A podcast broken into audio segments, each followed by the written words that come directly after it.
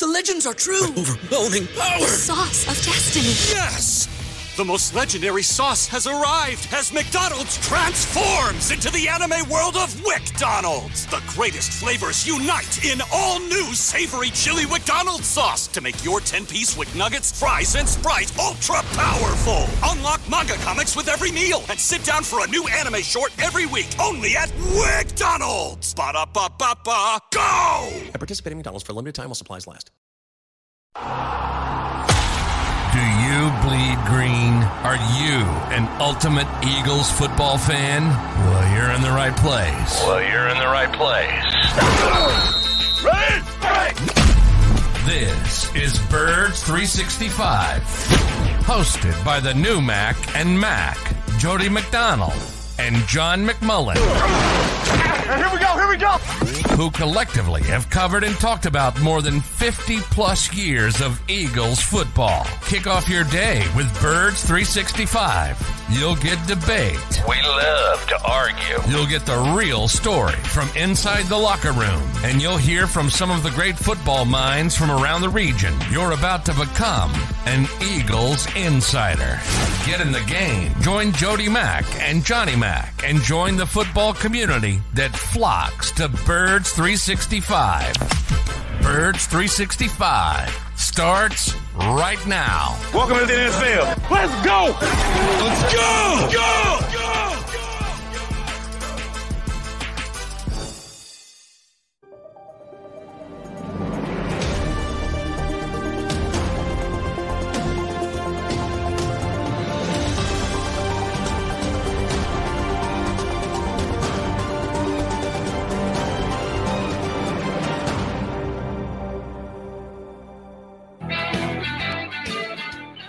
And a good summer Thursday morning, Eagles fans. Appreciate you streaming in here on Birds three sixty-five with your Mac and Mac guys. That'd be John McMullen and Jody McDonald. We'll be hanging with you for the next couple hours, and got two good guests coming your way. Two Eagles-specific guys, and John Stolnis from Bleeding Green Nation, and my buddy and pal Glenn Macnow from uh, the Eagles Radio Network uh, and W I P. Uh, so should be a good one. Stick around uh, for the next two.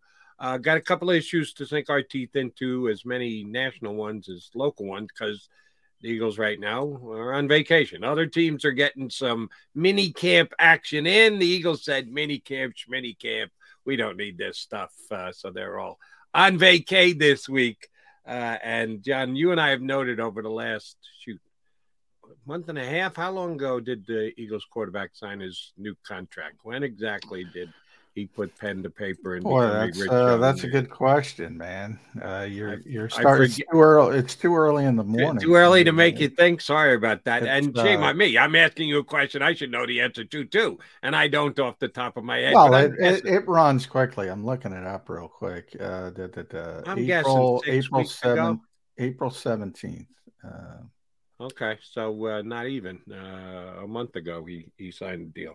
Um, And it is amazing after we talked about how it uh, helps the Eagles and gets it over and done with, and nobody has to worry about it. And early on in the contract, it's very team friendly, and all those aspects of the contract that have immediate effect on it. Um, and then we just kind of put Jalen Hurts to bed, that uh, he is the guy who is the leader, who is the guy who's going to take them as far as they're going to go. And he's gone in twelve months time from, don't know if he's good enough. Will the Eagles actually be looking to draft a quarterback?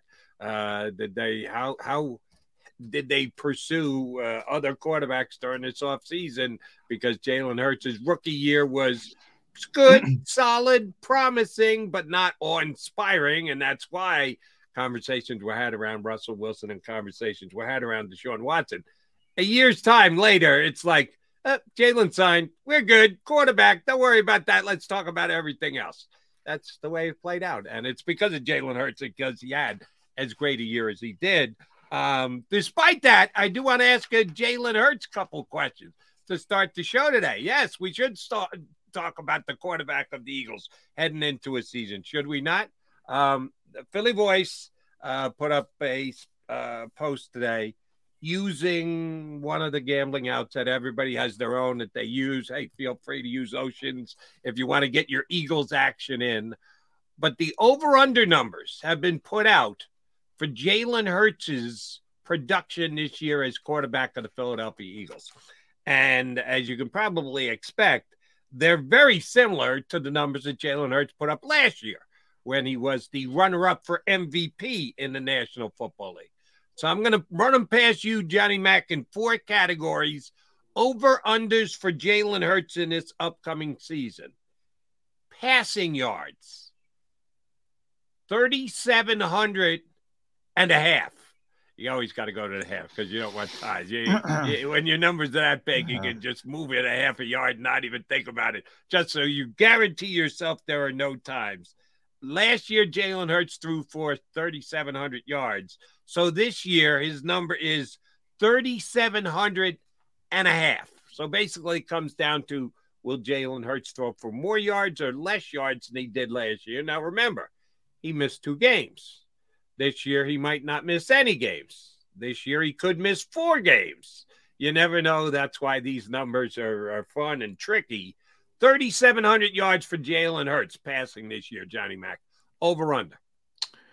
Um, I think he went over last year because I think he was at thirty-seven and one, thirty-seven oh one. But uh, he uh, if, if he reproduces the thirty-seven oh one, you're a winner if you take the over. Yeah, I, I mean, all these. Uh, the I, I I'll state this right off the bat. People should know, and you kind of alluded to it there. What these bets are really about is somebody staying healthy. So I'm assuming he's going to stay healthy, and if he stays healthy, he's going to go over that number.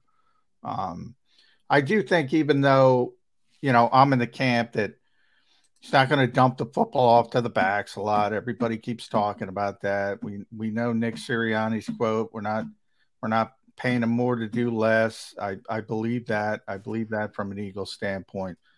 But I do think they, you know, They they want him in to, to get rid of the football a little bit quicker. You know, if you're looking for small areas where he can get better, uh, that's one of them, making quicker decisions. Um, and I think that comes with experience, and I think that comes uh, with incremental improvement. And I think he will be better. And if he's healthy, and you mentioned he missed two games last year, you know, he's going to go over, no doubt, if he plays uh, uh, every single regular season game. Um, I don't even worry about that number. But uh, I do think from a just from a, a, a thought process and a, and, a, and a planning standpoint, they they want the, the passing yardage to go up a little bit, and they want the rushing yardage to go down a little bit. All right, next over-under number. And these kind of run against each other. Touchdown passes. We'll get to touchdown rushes in just a second. But touchdown passes. Last year, Jalen Hurts threw for twenty-two touchdowns. The over-under number is twenty-two and a half. So they set it right at. The uh, yardage was one yard below what he threw last year. This year, a half a yard above what he threw, uh, a half a touchdown above what he threw last year. twenty-two and a half touchdown passes, over under for Hurts. Yeah, I'm going to go over for the same reason. You know, one of one of my, I wouldn't call it a concern, but but I, I hope, um, and I go back to Donovan McNabb. We all know uh, Donovan McNabb early in his career. You know, he he heard the criticism a little bit too much, um, and you know. And he changed his philosophy as a player uh, to try to prove critics wrong. I hope Jalen Hurts, and, and from all indications, um, he doesn't let that stuff bother him. But you, you've heard the people say, you only got to twenty-two touchdown passes last year. That was a big, you know, a, a, a big talking point of, of what critics were left and, and banging their heads against the wall. Bottom line is he produced touchdowns, you know, and I don't care how you get them. He exactly. produced touchdowns. Um, so I hope he does, he's not trying to prove people wrong and he wants to get to thirty-five and, you know, say, I can do this. And I don't think he's going to be that, but um, yeah, I, I think for the same reason, I think it's going to go up, not a ton, but uh, I think it's going to go up a little bit from twenty-two. that would be the thirty-seven hundred yards. Um, I think it's a very good number. I'm not sure that it's going to go up. I'm not sure it's going to go down. You are balancing injuries, and nobody knows that without a crystal ball. Yeah, this one I feel more strongly about. I think he's going to throw more touchdown passes.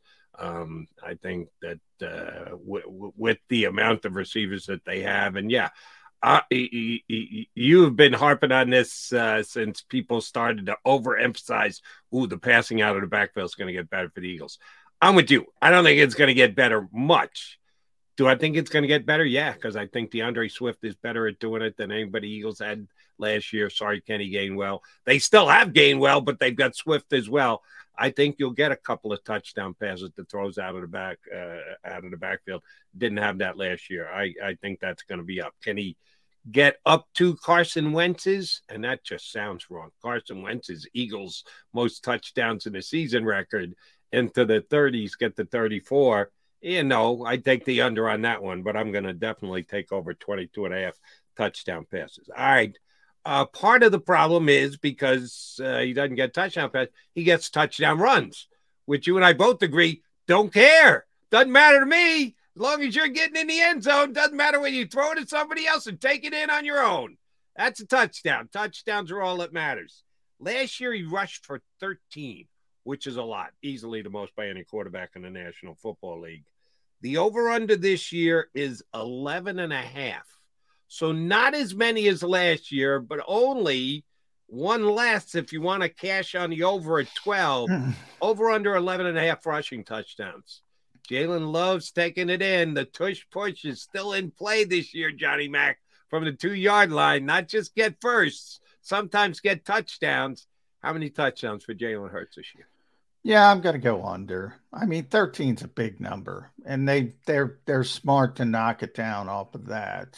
Um, so uh, just the natural regression, sort of like seventy sacks, same type of thing. Um, you know, I always talk about the N F L being a copycat league. It is a copycat league, but it's a slow-moving copycat league. So now you also have all defensive coordinators around the league watching film, watching tape, trying to come up with ways to stop certain things. I don't think the tush-push matters. When they're at the one, they're going to score, and it's going to be the quarterback. I think it's the other stuff that's going to go down, you know, the eight, seven-yard runs, things like that.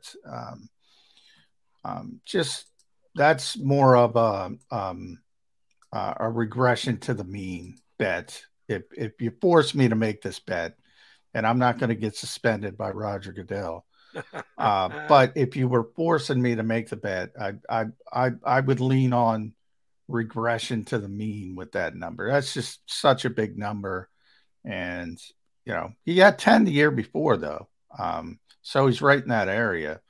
Um, he's going to have a lot, um, but you know, push comes to shove, I'm going to go under.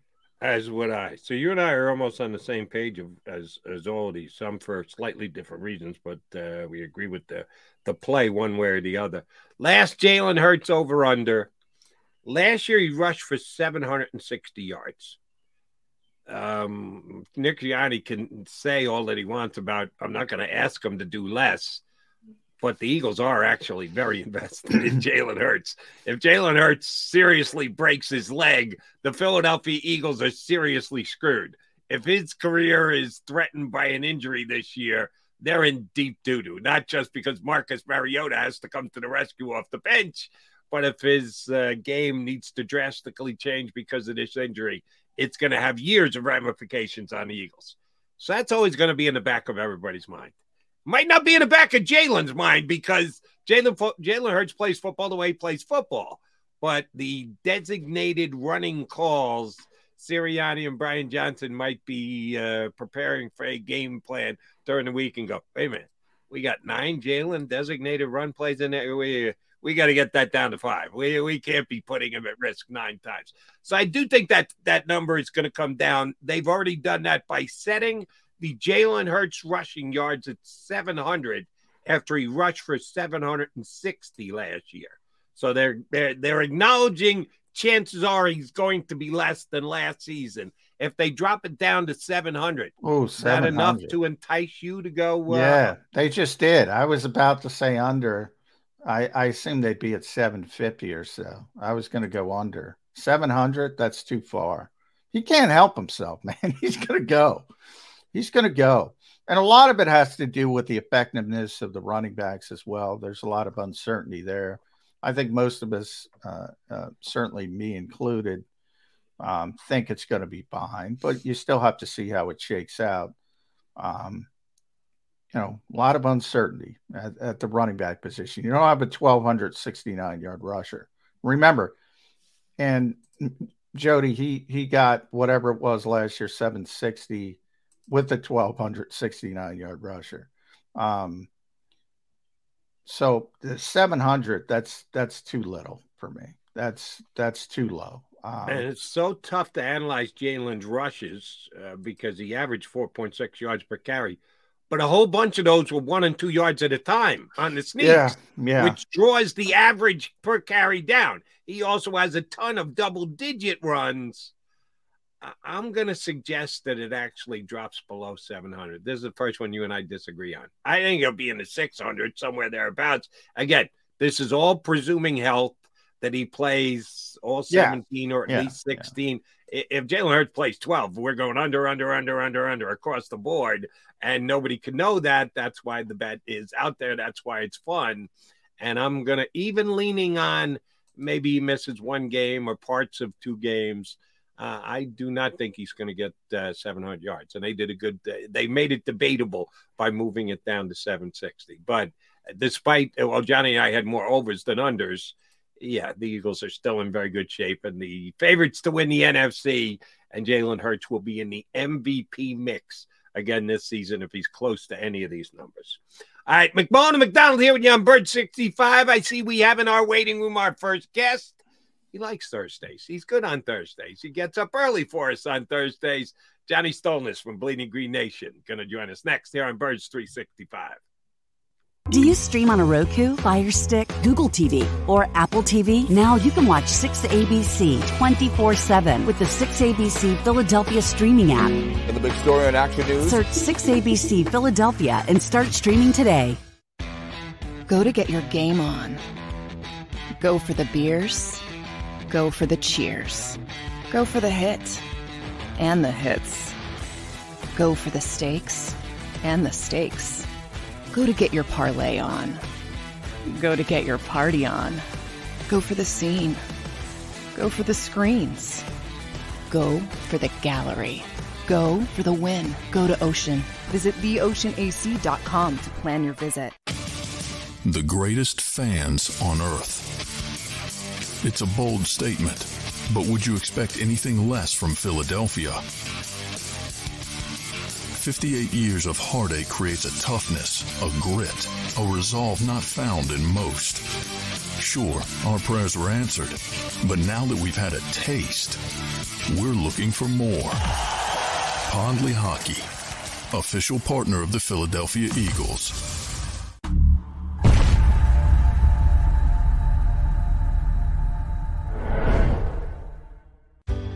Go passionately. Go fearlessly. Go confidently. Go Birds! Go confidently towards your goals with First Trust, Philly's hometown bank for nearly ninety years, and the official bank of the Philadelphia Eagles. We're focused on getting you over the goal line. So go with conviction. Go with trust. Go Birds! And go forward with us by your side.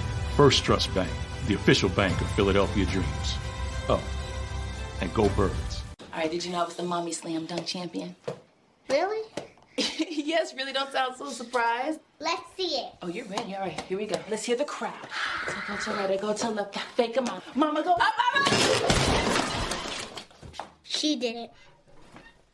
Again. You can't avoid gravity, but United Healthcare can help you avoid financial surprises by helping you compare costs and doctor quality ratings. United Healthcare. Uh-huh.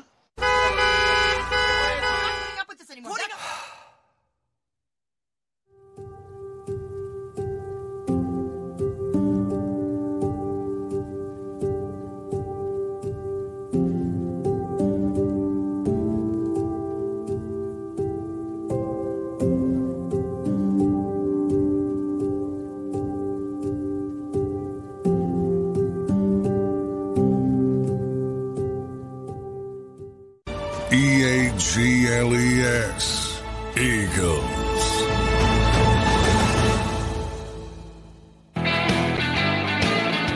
Thursday in the morning, get together on uh, the Jacob Levy YouTube channel. You got Mac and Mac here on Birds three sixty-five. We got John Stolnis with us from Bleeding Green Nation and his Eye on the Enemy Eagles podcast. John, how are you getting through this without this Eagles time? Well, we know you're watching the Phillies, but we know football's in your heart as yeah. well. How are you getting through this summer before the Eagles get back to camp? Yeah, it, it is. It's luckily I have a, a second sport to, to fall back on, but really it's just, it's a lot of dreaming right now because, uh, you know, you look at this Eagles team and you think to yourself, this is, this has got a chance to be another special season. It's a harder schedule, I know, but you just yeah. kind of looking forward to seeing what Jalen Hurts can do. It's a lot of just gleeful anticipation. This, this franchise is in such a good place compared to so many others. It's just, it's fun. Yeah. A lot of talent, but uh, I, you know, I, I always go back to, to Peter King in the offseason saying, can't find a weakness. I, um, I, I have a natural contrarian nature, John. So, you know, but for years I would say Howie Roseman is a top five G M. And now that everybody loves Howie, I say, whoa, whoa, whoa, slow down a little. He still makes some mistakes uh, because he's not, you know, he's a human being. I think it's right. uh, natural. Um And we talk about the linebackers and the safeties, a lot of uncertainty there. I do want to talk about Jordan Davis first. And and the re- I was on a show yesterday, and I keep getting this. And I keep getting, you know, Jordan Davis was high first-round pick. He's got to get six sacks, this and that. What, what, what, what am I missing? Why, why do people... Generally, I guess I'll phrase it this way. If you're a defensive tackle who's a good pass rusher, Fletcher Cox in his prime still can do it well. That's the hope for Jalen Carter mm-hmm. uh, to be that type of player, whether you want to look at Jeffrey Simmons or or Aaron Donald is, you know, a, a little bit out of reach for anybody. But those yeah. are the types of players. With Jordan Davis, I look at Haloti Ngata in his prime, mm-hmm. not when he was here, but in his prime.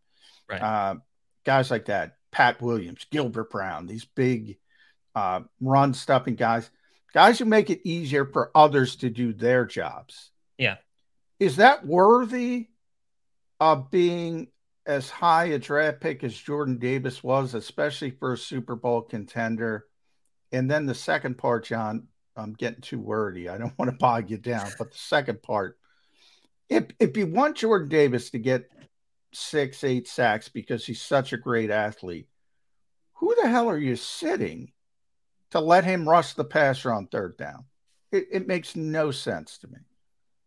Yeah, I, I think I think Jordan Davis, when he was selected where he was, I, I think that there was the anticipation that he would grow as a pass rusher because I think the The, the obviously the, he was already a gifted run blocker, and that has a lot of value. Like if he if he turns out to be Haloti Ngata in his prime, then I think that's probably worth where he was drafted. Um, that being said, now you do have so many different options on that defensive line. I don't know that you need Jordan Davis to do all those things you were asking him to do, and so you did have to spend two first high first round picks on defensive tackles these last two years in order to kind of give yourself a, a good foundation and a good future there. But if each of those guys does their job, like if Jalen Carter's the pass rushing guy and and uh, uh, Jordan Davis is the guy who can really be stout in the middle, then I think I don't think anybody will have a problem with those two picks and, and how they all worked out. Um, I think it's one more year where you struggle to really to get Jordan Davis on the field in pass rushing situations. But at a certain point, Fletcher Cox is going to hang him up. Who knows how long Fletcher Cox, how healthy he'll be this year as he continues to to age. So, you know, I think there'll be more playing time for him this year. I know there are other guys they want to get into the mix. I think if Jordan Davis shows significant improvement rushing the passer, he'll take time away from Fletcher Cox. They'll they'll they'll figure out a way to get productive players on the field and keep them on the field. So I don't really worry about will there be enough snaps for for everybody. I think if Jordan Davis is out playing Fletcher Cox, especially in rushing the passer, I think he'll play, and I think I think everybody will acknowledge that that's the right thing to do. Fletcher Cox was, by the way, the guy who took the most snaps at defensive tackle, even more so than Javon Hargrave, who had yeah. that many more sacks. But the guy who was on the field more than anybody else at tackle for the Eagles this year was Fletcher Cox. Mm. I kind of agree with you. I think they're going to push Davis's snaps a little bit this year. I think they made the move to get Carter because they plan on playing him, not bringing him along slowly. Mm-hmm. After last year, let it be known, he wasn't always happy with Jonathan Gannon's schemes and the way he was being used. Any chance for that being an issue there if this year for the new defensive coordinator, Sean Desai, if Fletcher isn't getting as many snacks as, uh, snaps as he's used to or thinks he deserves? I, I think Fletcher, and I don't know him personally, but I think Fletcher needs to, if if he's still having an issue with how many snaps he's getting at this stage of his career, understanding that the Eagles have made these investments in these two guys in the first round, uh, there needs to be some kind of a recalibration. So I, I don't think he really has any room to argue about anything. He's had a brilliant career. You know, he's he's been he's he's one of the greatest defensive linemen ever to play in this in this city. But he's at a stage in his career where he's probably more of a a, a backup secondary type guy in a rotation that has good defensive backs in it. I mean, good defensive tackles in it. So um, I don't know what Sean Desai's defense is going to give us. That's one of the big question marks, right? I mean, how similar will it look to Jonathan Gannon? In what ways will it be different? Because it'll be different in some ways, but in what ways will it be different? How will they utilize these guys? Will there be more stunts? Will there be uh, more exotic defensive schemes? Will it be vanilla? Will it, I mean, it's, it's pin their ears back and let them rush the quarterback. I don't know. And it's, I think it's a fair question to ask whether or not any of these guys really will have issues with how they're used and, and how they're deployed, and whether there'll be some growing pains for Sean Desai, maybe at the start of the season, kind of like there was for Nick Sirianni at the start of his head coaching tenure. He's probably not going to come in and hit the ground running with a brilliant defensive scheme. Might take him a few weeks to kind of get his feet under him. And I think this team's been pretty good about, if there are complaints, if there are problems, they don't really make them a public issue very often. We haven't really had a whole lot of those kinds of player coaching controversies over the last few years. And so that's, I think that's a, a testament to guys like Fletcher Cox and the other veterans in the, in the locker room. Yeah. Fletcher might be the last one um, that Jody brought up early in in the first year of the Sirianni-Gannon regime. Um, and then there was Chauncey afterward, after mm-hmm. the Super Bowl. Yeah. But uh, he was on his way out. And I think that was more bitterness right. than than anything else. Um, also on the defensive line, hey, don't sleep on Milton Williams, man. Everybody yeah. forgets about that guy. I, I they are so deep on the defensive line. That's what I'm saying. If you're like – so – typically, the Eagles like to use the fifty fronts to stop the run, and that's where Jordan Davis will get the majority of his snaps. And then they go to forty fronts when it's time to rush, or pe- rush the passer, third and ten, third and twelve, blah, blah, blah. And then you have Reddick, you have Sweat, you have Brandon Graham, you have now you have Nolan Smith on the outside, you have Jalen yeah. Carter, Fletcher Cox, Milton Williams. That that was kind of my point with Jordan Davis. Like, who's coming off the field? And even if you're taking Fletcher off the field, well, then Milton comes on the field as a pass rusher. Yes. He's really athletic. He's really good. I, I, I, I don't know. I and, and by the way, I don't think this is a problem for the Eagles at all. I don't think they care. But it's just interesting to me that, and Jody and I talk about this all the time, John, the expectations of, oh, he's the thirteenth pick, he's got to do this, versus, hey, they're trying to win a stinking Super Bowl.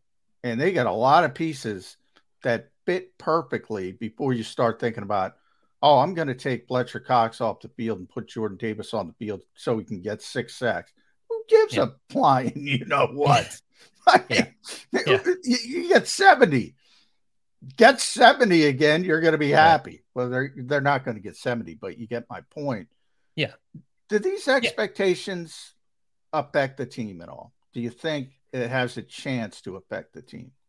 I mean, I, I agree with you. I, I think this team's all in on getting back to the Super Bowl and, and winning it this time around. And whatever they have to do with the personnel in order to give themselves the best chance of doing that, they'll do it. They would be silly to to to shoot, you know, to shoot them nose off to spite their face just to get Jordan Davis on the field and get him a certain number of sacks or pass rushing opportunities. Like, if Milton, Milton Williams is showing that he's the better pass rusher, he plays in, in front of Jordan Davis. And if Jordan Davis has a, a second year that the number numbers wise doesn't look that impressive, but the Eagles, like you said, are, are not notching seventy sacks. It's why really Jordan Davis's year last year kind of flies under the radar. Nobody really talks about the, the season that he had last season all that much. Certainly there isn't that negative connotation of like, oh, is he a first round bust kind of a thing because of how good the defensive line was. There really was no argument for how he was used and his, his production levels. And the fact that he was hurt certainly was a, was a big part of that. But, you know, I would love to see Jordan Davis emerge as this big star. I mean, we coming out of college, we just heard freak athlete, you know, enormous talent, so much more room to grow. Great, great run defender. And if all he does this year is stop the run and he's on the field on first and second downs, gets the occasional rush on, on the passer, the occasional quarterback hit, and this team is as good as it was defensively last year, I'm fine with it. And I think most Eagles fans would be fine with it too. All right, Johnny, yes, I guess I'm today's spit stirrer because uh, I asked you about Fletcher not potentially being happy with his snaps. I'm going to ask you about another guy who I'm not sure everything's going to be peaches and cream with this year, and that would be Darius Slay.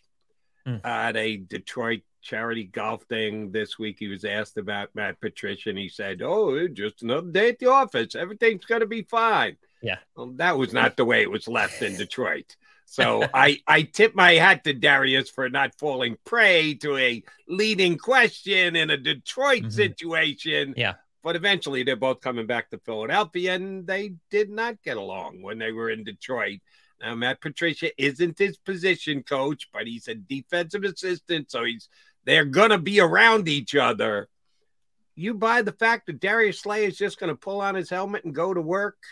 As Johnny liked to call a couple of the Eagle defensive backs last year, they're guys with big personality, which mm-hmm. need to be worked with and coached up and dealt with when they're not necessarily happy. Uh, Darius Slay is one of them. Might not as, have as big a person, bigger personality as C J yeah. G J, but uh, Darius isn't one to just go along to get along either. Right. Any issues between Patricia and Slay this year? Yeah, that was an interesting decision by the by Nick Sirianni and the Eagles to bring Matt Patricia in. Uh, it would seem to me there are a lot of different options they they could use to bring in defensive assistants and to go out and get somebody that had as public a spat with their star cornerback, who they just re-signed uh, to an extension um, recently. You know, it's just, it's it just doesn't make a whole lot of sense on its surface, right? I mean, so yeah, what what are they? I, I think that. All of these guys can be grownups. And I think that Matt Patricia, maybe there's a little bit more humility because he's not the guy, you know, he's not in charge of the, the you know, anything in a, in a big way. You know, she's under Sean Desai. There are other defensive coaches who will be over him. And so uh, unless it's a pure personality thing, like they, these guys just can't stand each other personally or whatever it is, I think they'll be okay. But there were a few times last year where, where Darius was, you know, he said some things, especially after the Dallas game, where it seemed, you know, throwing his teammate under the bus a little bit here and there. And Darius always has a little bit of an issue with taking full responsibility for mistakes that he makes on the field. And mm-hmm. so there's a little bit of immaturity there. I, I'm, it's something to keep an eye on. I, I can't say that I'm not worried about it because I, I you know, Darius Slay's going to be here for a while. So there's, there's another couple of years at least. So he, they better figure it out. They, because there's a Super Bowl to win. And I think, when he was in Detroit, they they they weren't winning anything. And so that factors on, into it too. You know, there was a losing franchise, a losing culture. Darius Slay had lost a lot. Here, it's a different situation. It's a different culture. It's a different locker room. The expectations are this team is going to get back to the Super Bowl and p- hopefully win it this time around. And so I think there's just a different set of priorities. And at this point, you know, Matt Patricia is not making the, making, making the final decisions on anything. So I, I'm a little optimistic that it'll be fine, but it was a weird decision to bring him in. Yeah, it was very weird. Uh, I'm glad you brought that up, Jody. Uh, um, it, it, now, I'm going to disagree with you guys from this perspective. Big personality, Darius Slay, C J. Gardner-Johnson, big personalities. One's a good teammate. One's a not-so-good teammate. So that, that Darius Slay typically is a very good teammate. Um, voted team captain uh, for a reason. I always tell that story when Devin Allen got here, he was running at the Penn relays. Like nobody knew Devin Allen. He he got the guys together to go down to watch him. He's very, you know, engaging, um, great teammate. Now you bring up the Josiah Scott thing. That to me was more of he's pissed off at people on social media saying he made a mistake. He didn't make a mistake. Uh, Josiah Scott made the mistake on that particular play. Um, and he's trying to, you know, as he says, people don't know ball. Um, and, and, and he gets angry at the fans. Now, I'll be the first to say, get the hell off social media. I mean, yeah. especially if you're a player. So I, I, I agree with that part of it, but I disagree. Slay's a great teammate to his, to, to, to those people. So that's, that's where I'll leave him there. But the Patricia standpoint, yeah, they don't get along. So my question to you, John, put on the Nick Sirianni hat and say, why? Now I've heard, well, to beat the A F C East. Really? You need Matt Patricia to beat the A F C East? And by the way, with Jody's Jets, Aaron Rodgers is new. What is Matt Patricia, other than losing to him all the time in Detroit? I guess he knows how to lose to him. Yeah. Um, he, he knows how to beat Kansas City. Does he? I've heard that. And, and do you need Matt Patricia? It is a strange hiring. It is a strange, strange hiring. And then you add this, this staff uh, position didn't exist. They created it for Matt Patricia. And my second point, John, is if you're Sean Desai and you see this guy on the same staff with this big reputation, who's been a defensive coordinator for many years, a head coach, he's, he's, he's, you know, he's got the Belichick, uh, you know, genius tab. He's been with the greatest coach in N F L history. As a young defensive coordinator, he's done it for one year in Chicago. Is he going to be looking over his shoulder because Matt Patricia's in the building? It's a very strange decision for Nick Sirianni to bring in Matt Patricia. Yeah, I mean, I guess that possibility exists for sure. Um, it, it was, I mean, was Matt Patricia... all that New England aura, all that Bill Belichick, whatever scent was on him, it didn't exactly carry with Matt Patricia to Detroit when he no. became the head coach, right? I mean, that that New England culture just kind of fell off. And we've seen New England assistant head coaches flop pretty much everywhere else they've they've gone when they've tried to be head coaches. So that Bill Belichick aura, that whatever it is that he's got, it only extends as far as the Massachusetts state border. And then at that point, I think it just it, it evaporates. So if there's some kind of New England mystique thing here that the Eagles are trying to bring aboard so that they can find a way to match up with the Bills and find a way to match up with the with the Dolphins and the Jets, I, I don't I don't see as that being, you know, terribly, terribly effective. So there must be something Matt Patricia does other than get beat by the Philly special that makes them think that he has some value here. I don't know what that is. I would be fascinated to hear from Sean Desai talk about that a little bit more in depth at some point, or Nick Sirianni to talk about that a little bit more in depth, to go out of your way to create a position for a guy who did not have any success in Detroit and who openly feuded with one of your best stars.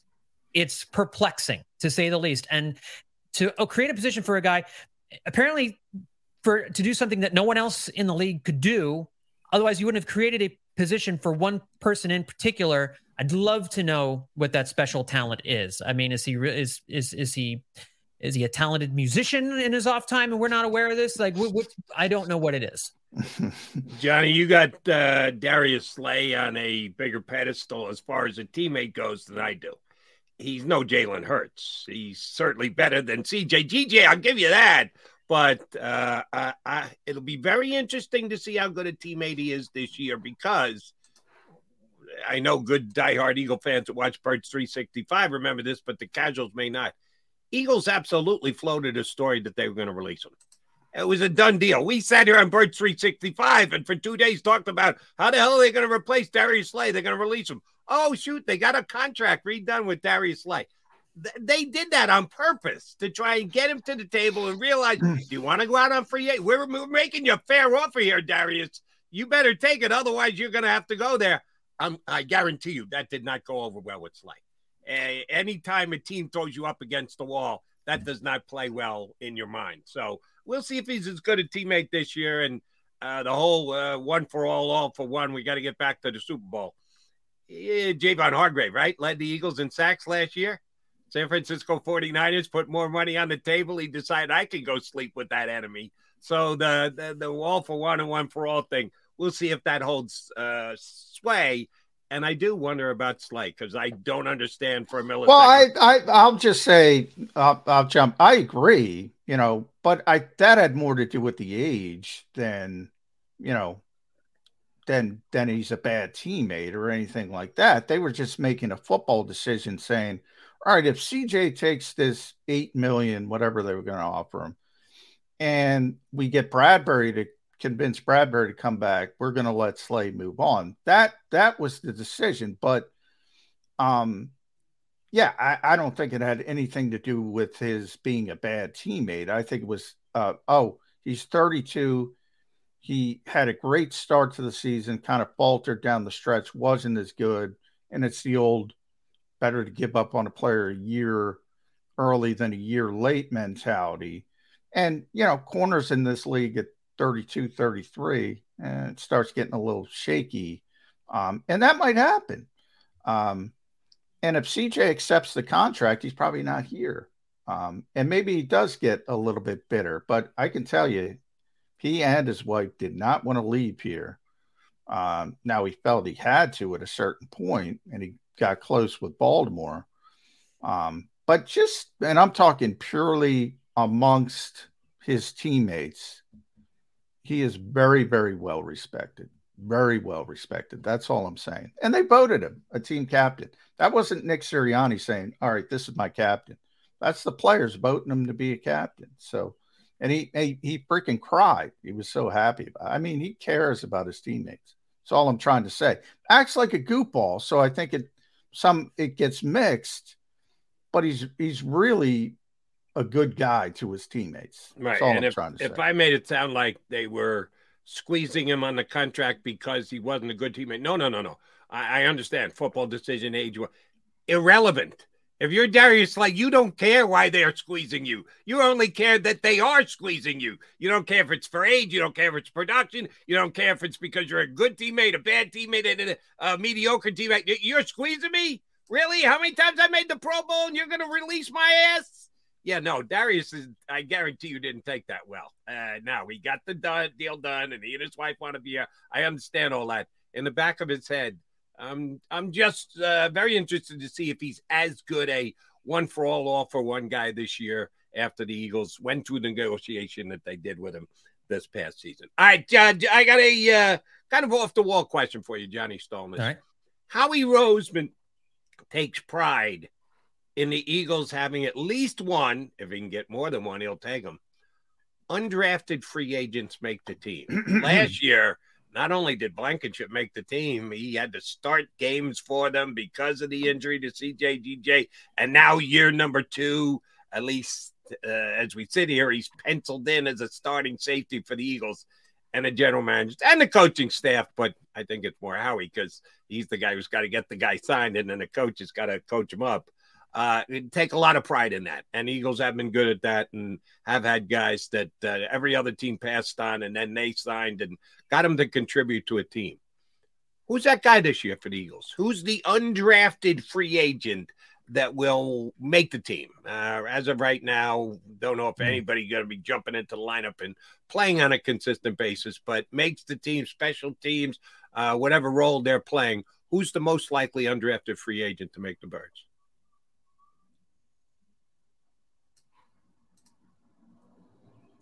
I'd be lying if I said I've done a ton of homework on, on the undrafted free agents. Yeah, I know. It's an unfair uh, that, question. That I'm a dick. I think if what you're looking at a guy, you're going to go. I, I, I thought position. Right? John, I thought you're going to go. No, no, no, no, no. Okorafor. no, I'm, I'm just making it up. Go ahead. Sorry. well, I'll, I'll tell you what. I think you know if you're if you're looking at some of these, um, you know, some of the positions here, they got a punter, right? I think a punt. You know, uh, this guy Ty Zentner. Um, from, from Kansas yeah. State, you know, you bring him into training camp. If he out punts everybody, they, they need a punter. They need to f- figure out what they're going to do there. So, so maybe, maybe that's your guy. Um, you know, I still think they could use a, a second or third tight end um, to, to kind of back up uh, Dallas Goedert. So maybe this Brady Russell kid shows you enough in, in training camp that, you know, you could, you yeah, could conceivably there too. Lock that him in. Um, yeah. And then I think, you know, they, they, they got this linebacker. I'm trying to remember his name, uh, Ben Ben VanSumeren. What's that? Ben Ben VanSumeren. Ben, yeah, Ben VanSumeren. That's right. VanSumeren. Yeah, it's a good name. Um, and, you know, he's apparently a smart guy. Um, he's, uh, you know, and linebackers are one of those places, you know, that I think the Eagles have had, you know, you mentioned some of the success they've had with undrafted free agents, and, and linebackers a position where they've, they've typically had, you know, some of those, some of that success. And so they need linebacker help, right? They're going to look to try and get linebacker help where, wherever they can. Um, you know, VanSumeren's like third on the depth chart right now, but, you know, he's behind, you know, Sean Bradley, who I don't think they have a whole lot of confidence in. Christian Ellis, I know, is a guy who's getting talked about a lot. Uh, he's looked pretty good in O T A, so uh, his stock might be starting to rise. But, you know, I th- I, there's positions to be won there. You know, like we've talked about Nicholas Morrow before. Is is is he going to make the team even? So I, I think there's there's jobs to be won at those three different positions, and that's a spot where if, if you're bringing in an undrafted free agent to to hopefully do what Reed Blankenship did last year and take advantage of that opportunity when it arises, yeah. it would be at positions where – You're you're you're kind of shallow anyway, and maybe one of the cornerbacks that they brought in, they say, oh, you know, maybe he transitions better to safety. Let's let's see if we can see about, you know, maybe striking, getting you know striking the iron twice there, uh, and if, if and getting another undra- undrafted free agent uh, at safety. So I think those would probably be the guys in the positions I'm looking at. Yeah, and I would add uh, Trevor Reed, offensive tackle from Louisville. They always like to give Jeff Stoutland a project, and. Mm-hmm. Uh, He's a great athlete, and, and I could see Stoutland saying, all right, I can I can make something out of this kid if we get him into an N F L weight room and all that kind of stuff. Um, yeah. Trevor Reed. And then the receivers, Joseph Nata from Clemson, uh, Jaden Hazelwood, who played uh, with Jalen Hurts at Oklahoma. Then he transferred to Arkansas. The Eagles need help at receiver. Not as a really big kid. He might be a Zach Pascal, you know, if you want to have mm. that sort of trait, maybe that. But but Jody's right. Every year, last year it was it was Josh Jobe, um, Reed Blankenship, and and Josh Sills. Right, offensive line. Um, so um, you know, they kept three, and that was a Super Bowl roster. So for people yeah. that don't think the undrafted guys have a chance, they have a chance. And, you know, all G Ms are like that. Look at what I found. Look at what I found. Oh, yeah. yeah. And Howie's no different from that perspective. I will say, though, John, and I only got to see the Eagles for one hundred minutes in the spring. That's it. But I got to tell you, Aaron Cepas blew Ty Zettner out of the water. Now, okay. now maybe behind the scenes – Ty, I, I don't know. Maybe we showed up and he got nervous, but man, Aaron Cepas blew him out of the water. So if he's going to get competition, it might be from outside the organization. They might have to go looking for another punter. But hey, one hundred minutes is one hundred minutes. That not that's not much. Maybe he just had a bad day. You know, yes, you never know the, with this stuff. The Eagles actually are going to have a training camp, which will be good. They, yeah. they got a lot of downtime, yeah. but they, like everyone else, will have a training camp, and that's where the punter will be decided. All right, Johnny, yes, we did this earlier in this week. I'm interested in your take on this. The Eagles' uh, individual game tickets went on sale the other day. I'm guessing they sold in a matter of hours, if not minutes, because they've got such a uh, season ticket base that they don't have that many individual tickets left around. So I'm sure they were snacked, snapped up on the internet in uh, no time flat. But you've got eight home games this year. Pretty damn good home schedule. Some quality yeah. opponents there. If you have it in front of you, you know the teams they're playing. If not, I'll run them down real quick for you. The home games are Minnesota Thursday night early, Washington after, Miami mid-October, Dallas first Sunday in November, Buffalo a uh, couple of weeks after that, San Francisco first in December, Giants and Arizona late December on Christmas and uh, New Year's Eve. If you only could get tickets for one game, out of the eight home games this year, what's the must-see T V, must-see live, excuse me, game for John Stolnis this year on Eagles Get? Yeah, I think if I remember correctly, I did a ranking of all their home games in, in for Bleeding Green Nation a few weeks ago, and I think, if I'm remembering correctly, the, the game I had at the top of the list was 49ers.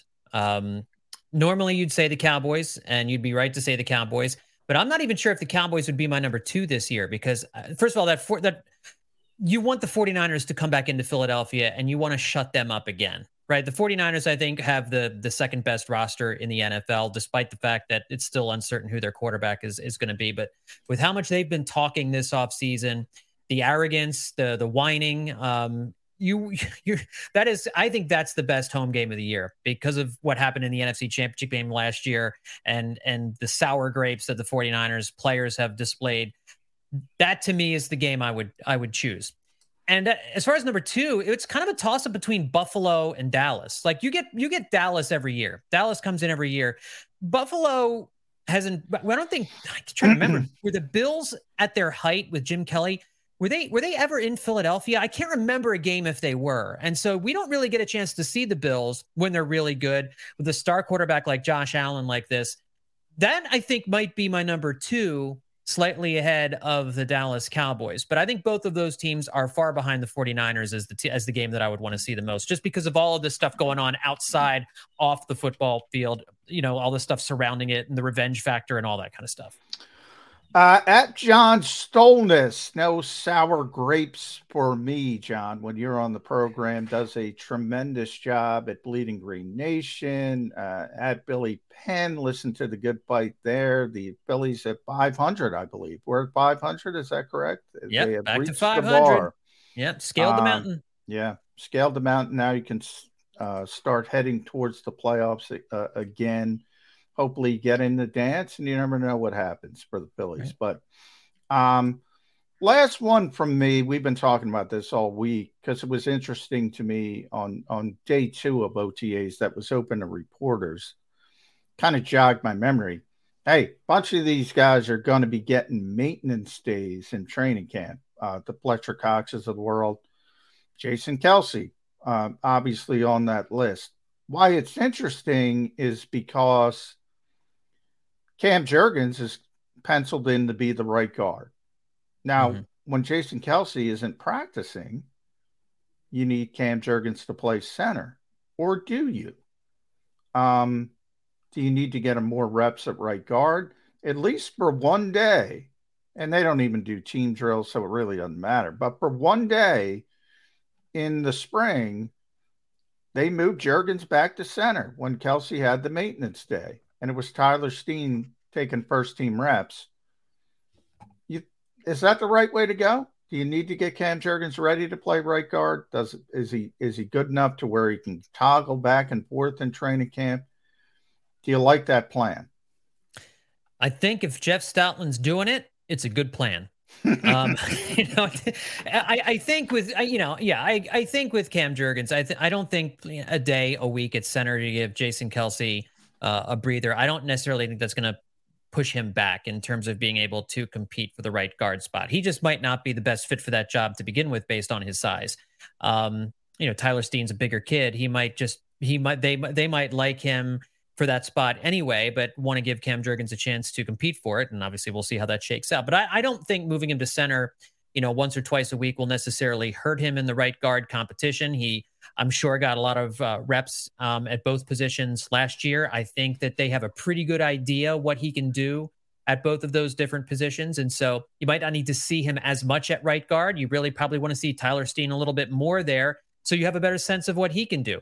So the fact that Cam Jurgens was in the building all last year, you've got a good, pretty good foundation of information with regards to how he plays both of those different spots. So if Jeff Stoutland's doing it, man, I'm I'm I trust Jeff Stoutland implicitly when it comes to how he moves his guys around the offensive line. All right, uh, you took me down a wormhole there, Stolnis. Trying to remember the Bills Eagles in Philadelphia during the Jim Kelly years.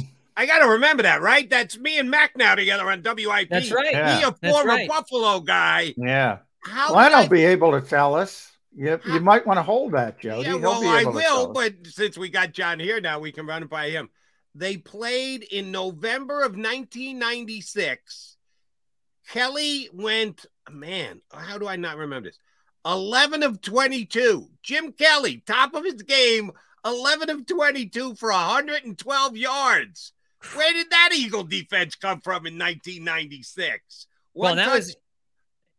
Sorry, I was going to say that's Ray Rhodes territory, right? I mean, that was um, that was yeah. the year they that was the year they lost in the playoffs to the 49ers.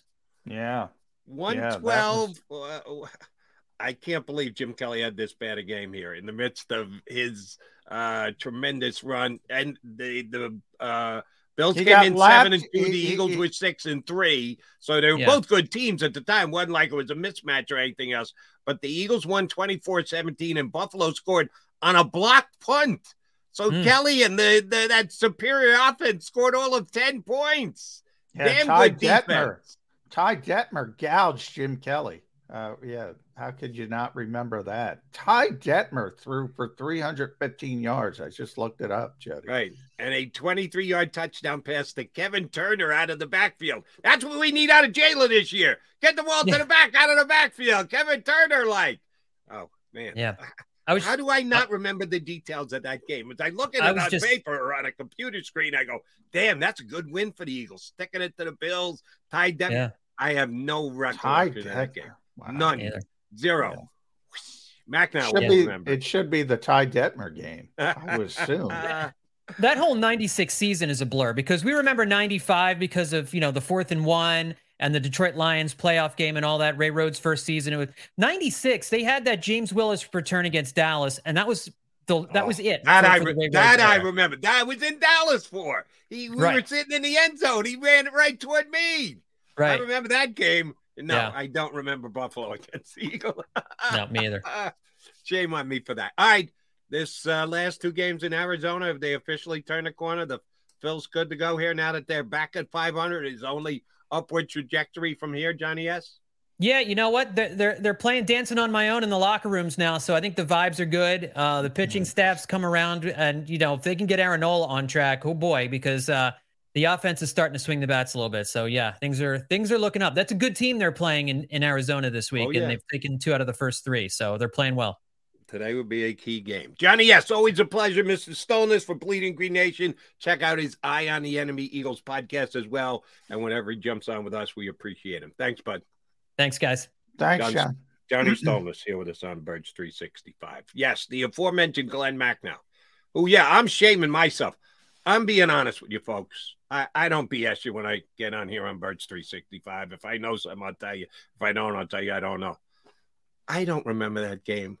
I was doing a show in Philadelphia with a Bills guy, former Buffalonian, Glenn Macnow, and I'm sure we talked that game up all week. I'm sure I rubbed it in his face a little bit afterwards. Mm-hmm. And I don't remember that game a little bit. It just now that's is... that now I I was paying absolutely no attention to the Eagles at that stage, so no surprise that uh, I don't remember. But that's a bad job by you, Jody. You're on the air with Glenn Macnow. How do um, I? How do I? Mister Buffalo. I... Um and and and and did Ty Detmer play a lot that year? I don't know, um, but man, um, couldn't have I, been good if he did. I... Don't don't remember Ty Detmer out of the backfield to Kevin Turner for a twenty-three-yard touchdown pass. Sorry, I don't remember it. All right, uh, we'll bring that up with Macnow. We're going to talk all things Eagles with him as well. Um, we'll have some fun uh, shooting the breeze with Glenn. All right, one thing I want to run by Johnny Mac when we come back. Again, national story has no effect whatsoever in Philadelphia, but it could have an effect going forward. We sit here in July. Coaches on the hot seat. Nobody's oh, on the hot wow. seat. They're all on vacation right now. Why, why would you talk about? Because the hot seat will get hot at some point during the upcoming year. And you can look at it at any time during the year and go, yeah, this seat could potentially get hot. We're not saying they're hot right now, but depending on how the season goes, their uh, seat could get kind of worn. I, I'll tell you this right now. Andy Reid, not on a hot seat. No big freaking seat for Andy, but no. There is no way his seat gets hot this year. He's in damn good shape. Nick Sirianni not far behind on the warmth under his chair. Not much at this stage, but it did get kind of hot on Doug Peterson pretty fast. So you never say never with the uh, owner of the Eagles. Um, but there are a good number of guys who come into the year and the seat's already warm and it could get hot. I'm going to run them by Johnny Mac, uh, a group of eight. eight N F L coaches and see who he, who he thinks by the end of the season the seat will not only be roasting, but one that they're going to have to get up and get off because they're told their services are no longer needed. He's McMullen. I'm McDonald. You got Mac and Mac here on Birds three sixty-five.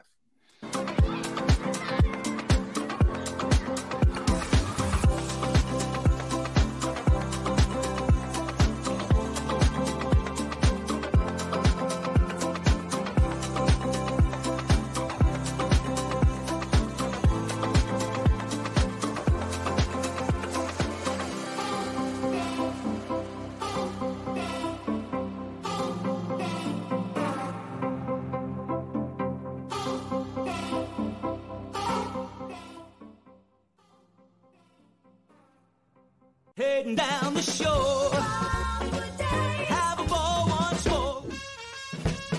Here, imaginations run wild and time stands still. Because here, you can find the best of the Jersey Shore all on one five-mile island. So leave the old you behind and get lost in the woods. Wild, wild, wild.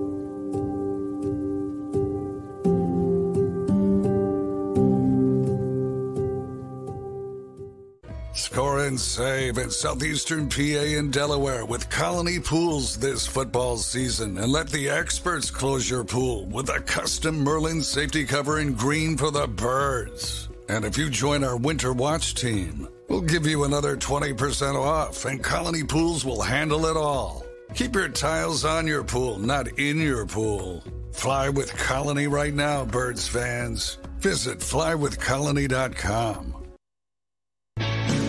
Hi everybody, my name's Jason Lombardi. I'm an inspector at DryTech. At DryTech we offer three major services, the first one being basement waterproofing, the second service we offer is foundation and structural repairs, and then the third service that we offer is mold remediation. If you feel you are having a waterproofing issue, give DryTech a call or check us out online.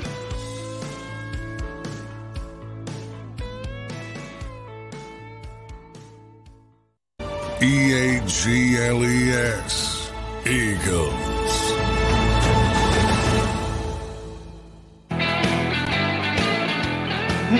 Mac and Mac guys, Johnny Mac, Jody Mac here with you on Birds three sixty-five. In the midst of the Eagles summer, it's most of the N F L summer, but there are actually teams uh, having mini camps this week. Uh, and Eagles are on vacay, so I want to spread the conversation around to a spot that may or may not have an effect on the Eagles down the road. But I C B S uh, sports dot com came up with a list, and I like their list, and that's why I'm using it, of coaches that could be on the hot seat at some point going forward. That uh, as the season plays itself out, their job could be at risk, could even cost them their job by the end of the season. But off what they've done and expectations and everything else, you can conjecture their seat could get hot at some point in this upcoming season. So they put together a list of eight. I like their list. Three of those coaches actually made the playoffs last year. Five didn't. Three did. Johnny Mac, I need you to tell me. You got a pen and a piece of paper? Uh, yes, I do. Write uh, these down, and then uh, after I go through the list, I'm going to ask you, how many will be in a seat that'll be too hot to stay seated in, and they'll be told their services are no longer needed at the end of this year? So a little prediction, prognostication involved here as well. The coaches that made the playoffs this past year: Mike McCarthy, Dallas Cowboys; Todd Bowles, yeah, there's a significant change down there, um, uh, without that uh, quarterback that they used to have. Pretty good player. Uh, Todd Bowles of Tampa, Brandon Staley of the Chargers, and the guys who didn't make the playoffs, Kevin Stefanski of the Browns, Ron Rivera of the Commanders. So that's two of the op- uh, opposition teams in the N F C versus the Eagles. Uh, that McDaniels guy who almost got hired here in Philadelphia is his time up in Vegas. Dennis Allen down in New Orleans, and Alex Smith in Atlanta. How many of those coaches do you think will not be the head coach in twenty twenty-four on June fifteenth, if that's today's date? I think it's the fifteenth. Well, I, I, I mean, typically it's going to be seven, somewhere in that range, six or seven, maybe eight. You, you gave eight in a bad season when you talk about Black Monday. But you know what? I, I like the list. All those guys are definitely on the, on the hot seat. Um, but I, I think you could add some guys. Um, all right, you want to add? Go ahead, go for it. Well, and and these are all sort of, you know, guys who aren't proven. I think there's one proven guy who's on the hot seat, who who has won a lot of games and has a lot of success, but that's Sean McDermott. If things go badly in Buffalo, don't be surprised if he's on the hot seat. Now, if they're a good team, it doesn't matter. And then there's a couple guys. Arthur Smith was the one sort of young coach, and he is on the hot seat. Uh, there are some other young coaches on the hot seat. Uh, Eberflus in Chicago, another bad year. He's got to show improvement. Now, I know you think they're going to improve, but they win three, four games again. He's out. Um, your guy, Robert Saleh, he got to win. He's got to win or he's done. Um It, it, it, now, again, I think he is going to win. I think they're going to be a good team, but he's definitely uh, on, on the hot seat. And then another somewhat proven guy, Mike Vrabel in Tennessee. They're going in a negative direction. So I would just add those names. But the, of the group. Uh, right. Part of this is, and you've touched on it, I've touched on it, part of it's speculation. Yeah, that you have to, well, this is what I see happening for this year, and that's what's going to make the seat hot. If you don't think Buffalo's going to fall apart, then Sean McDermott's going to be fine. Yeah. So you're right. If you want to play worst-case scenario, you can probably uh, expand the list to twenty out of the thirty-two. Well, there are certain guys.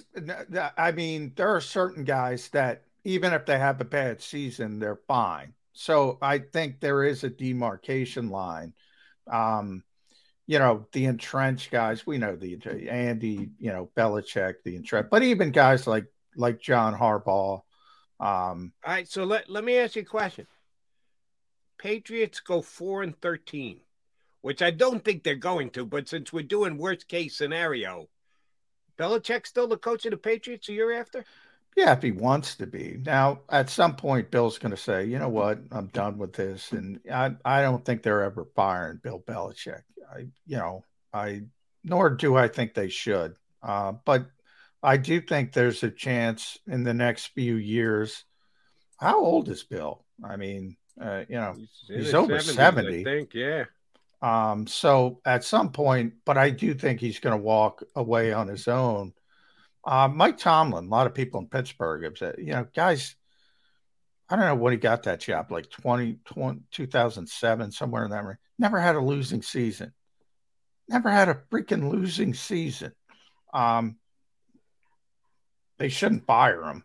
Um, let's put it that way. So there's a lot of entrenched guys who, who can keep their jobs, um, even with a bad season. I think the most likely of the list you gave me, Bowles, I think is in deep trouble because um, it's going to be a bad team. And I, I don't think they look at him as the long-term answer. Um, barely or unfairly, and it's probably unfair. Uh, Stefanski, I think, is in trouble. Um, if Deshaun Watson doesn't kick in, man, I think he's done. Um, I think Ron Rivera's in trouble. uh, you know, Washington. Josh Harris has taken over that team. Uh, you know, it's probably going to be approved before week one. That they got two dates uh, already set up, and one in July, one in August. So Daniel Snyder's going to be out of there. Not that Daniel Snyder would help Ron or, or hurt him, but, you know, new ownership tends to want their own guys in there. So correct. Correct. I think it's a very difficult situation. Uh, yeah, if McDaniels has another bad season, he's out. He's out. Um, and Arthur Smith, I think, is out. I mean, that's not a good football team. They build it incorrectly. They got a bunch of skill players. They don't have a quarterback. Um, I think they're going to have another bad season. He's going to be out. Boy, Nick Sirianni is such uh, man. He he is he is. We talk about the chasm between A J Brown, uh, Devontae Smith, and wide receiver three on the Eagles. The only bigger chasm might be Nick Sirianni and the second best coach from his class, from his hiring class, because those guys all stink. And Nick is reaching playoffs and Super Bowls, with all due respect to your guy, Robert Saleh. But I think, you know, Robert's going to be fine, because I think Aaron Rodgers is going to save him. Uh, but if he, if they go eight and nine, he's out. He's out too. Joe Douglas might be out as well. Uh, um, all right. So out of the eight I gave you, give me the top two most likely to keep their job. Because you and I agree, a whole bunch of them are in a lot of trouble. That seat's going to get real hot real fast during the year. Out of McCarthy, Bowles, Staley, Stefanski, Rivera, McDaniels, Allen, and Smith, who are the two most likely to keep their jobs? I think McCarthy. Um, you know, Jerry Jones over the years has, you know, lessened when it comes to coaching. You know, there's a lot of talk. Well, he doesn't want to lose Kellen Moore. You know, he's going to fire McCarthy every year. Well, he let Kellen Moore go and kept McCarthy. Um, he's not. He doesn't want Dan Quinn to go. He, he's going to fire McCarthy and, and hire Dan Quinn. Well, he let Dan Quinn do seventy-five interviews, got him back anyway. Um, it, it, you know, by no means am I saying it's ninety percent, but I think, you know, it's at least sixty forty that McCarthy keeps his job for two reasons. One, Jerry doesn't like his change, like people assume, for whatever weird reason. And I think they're going to be a pretty good team. Um, you know, if they crap the bed in the playoffs again, that's certainly not going to help them. Uh, but I think on this list, he's he's one of the safer ones. And I think Dennis Allen, even though I'm not a fan, um, I think they're going to be better than people expect. And anytime you're sort of overachieve, I think there's a chance that uh, you get kept. Uh, Which is unfortunately for the Eagles, because they still are owed a second-round draft pick from the Saints in the trade that they made on draft day, not this past draft, but the draft before. So if the Saints are better, that second-round draft pick isn't going to be as high as. What are your two guys, Jody? What's that? What are your two guys? Oh, I agree with one of your two. I think Dennis Allen's going to stick around in, in New Orleans, because I think they made a major upgrade at quarterback by getting Derek Carr. Uh, they've been making it up at quarterback the last couple of years. Uh, since Drew Brees walked away, they've kind of like done paint by numbers stuff. I actually think Carr is going to make them a better football team, and they still have one of the better defenses in the National Football League. I think, I think they are absolutely the team to beat in that division, which may turn up as the weakest division in football again, which I think will keep Arthur Smith right where he's at. I think it's New Orleans and Atlanta in that division. I think Tampa and Carolina, even though I'm a Uh, a young fan, I think he's going to start from week one, and to borrow from your buddy uh, Schwartzy's uh, vocabulary, startup costs in Carolina. I think that uh, Atlanta and uh, New Orleans will do battle for that division. I think both of those guys keep their job. I would say Allen and Smith. I think McCarthy goes because I don't think the Cowboys will do anything in the playoffs. Bowles is dead. I know you're not a Brandon Staley fan. I'm not a huge fan of his either. If he doesn't win a playoff game with Herbert, they got to get Herbert signed. They'll turn Herbert and that new deal over to some other uh, coach. I would probably put Stefanski third because I actually think Deshaun Watson's going to have a good year. Um, year removed from all the stuff, self-inflicted uh, pain, but I do think he'll be better. I think in Wa- in Washington, they're going to bring in a new coach. And the most likely to not be back, that would be Josh McDaniels of the Vegas oh, Raiders. A bad head coach. Uh, you know, he bad. absolutely is a bad head coach who's been given a couple of shots at it. It just yeah. doesn't make sense to me. And there are some guys, and you and I have both seen this in our, our years. Guys are great coordinators. Offensive side of the ball, defensive side of the ball.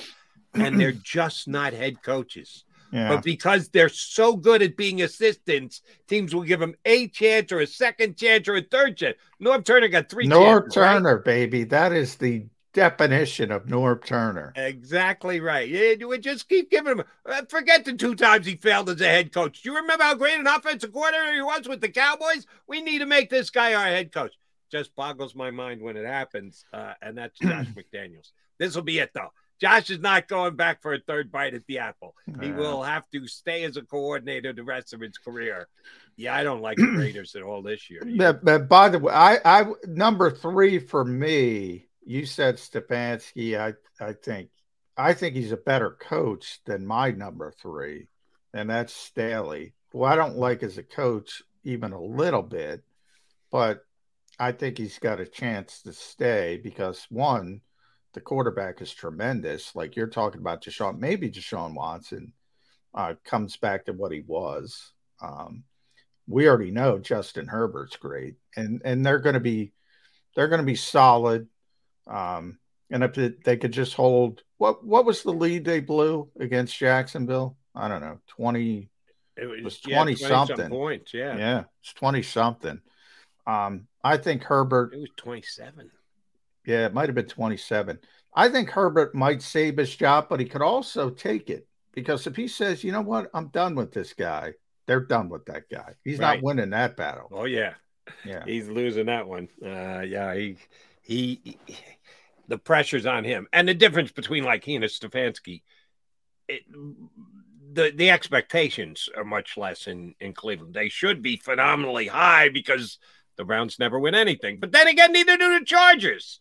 But because of Herbert's had the career that he's had, the expectations are higher. That's why I think Staley is more likely to get his pink slip. All right, uh, Jody McDonald, John McMullen, Mac and Mac, here with you on Birds three sixty-five. We need a third Mac into the mix. My other Mac partner, that would be on the radio side. He is the host of the Eagles pregame show on their radio network, and you catch him weekends on W I P as well. Glenn Macnow joins us next here on Birds three sixty-five. Do you stream on a Roku, Fire Stick, Google T V, or Apple T V? Now you can watch six A B C twenty-four seven with the six A B C Philadelphia streaming app. And the big story on Action News? Search six A B C Philadelphia and start streaming today. Go to get your game on. Go for the beers. Go for the cheers. Go for the hit. And the hits. Go for the stakes. And the stakes. Go to get your parlay on. Go to get your party on. Go for the scene. Go for the screens. Go for the gallery. Go for the win. Go to Ocean. Visit the ocean a c dot com to plan your visit. The greatest fans on earth. It's a bold statement, but would you expect anything less from Philadelphia? fifty-eight years of heartache creates a toughness, a grit, a resolve not found in most. Sure, our prayers were answered, but now that we've had a taste, we're looking for more. Pondley Hockey, official partner of the Philadelphia Eagles.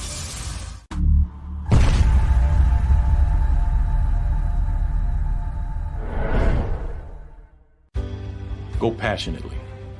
Go fearlessly. Go confidently. Go Birds!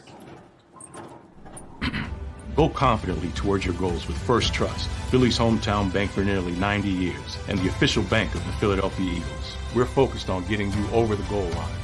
So go with conviction, go with trust, and go forward with us by your side. First Trust Bank, the official bank of Philadelphia dreams. Oh, and go Birds. All right, did you know I was the Mommy Slam Dunk Champion? Really? Yes, really, don't sound so surprised. Let's see it. Oh, you're ready. All right, here we go. Let's hear the crowd. So go to right, go to left, fake a mama. Mama, go up, mama! She did it. Again. You can't avoid gravity, but United Healthcare can help you avoid financial surprises by helping you compare costs and doctor quality ratings. United Healthcare. Uh-huh.